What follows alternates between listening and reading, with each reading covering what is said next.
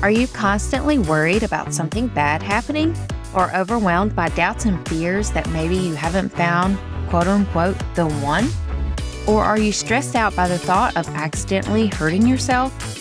While these are just a few things that go into the themes of O C D, you'll learn that this isn't the whole story. Welcome to the podcast of Bossing Up, Overcoming O C D.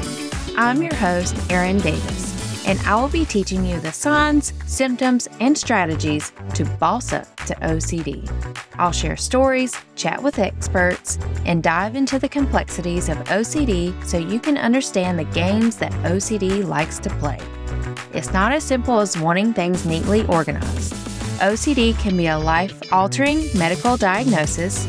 Sometimes the hardest thing to do is defeat the voice in your own head.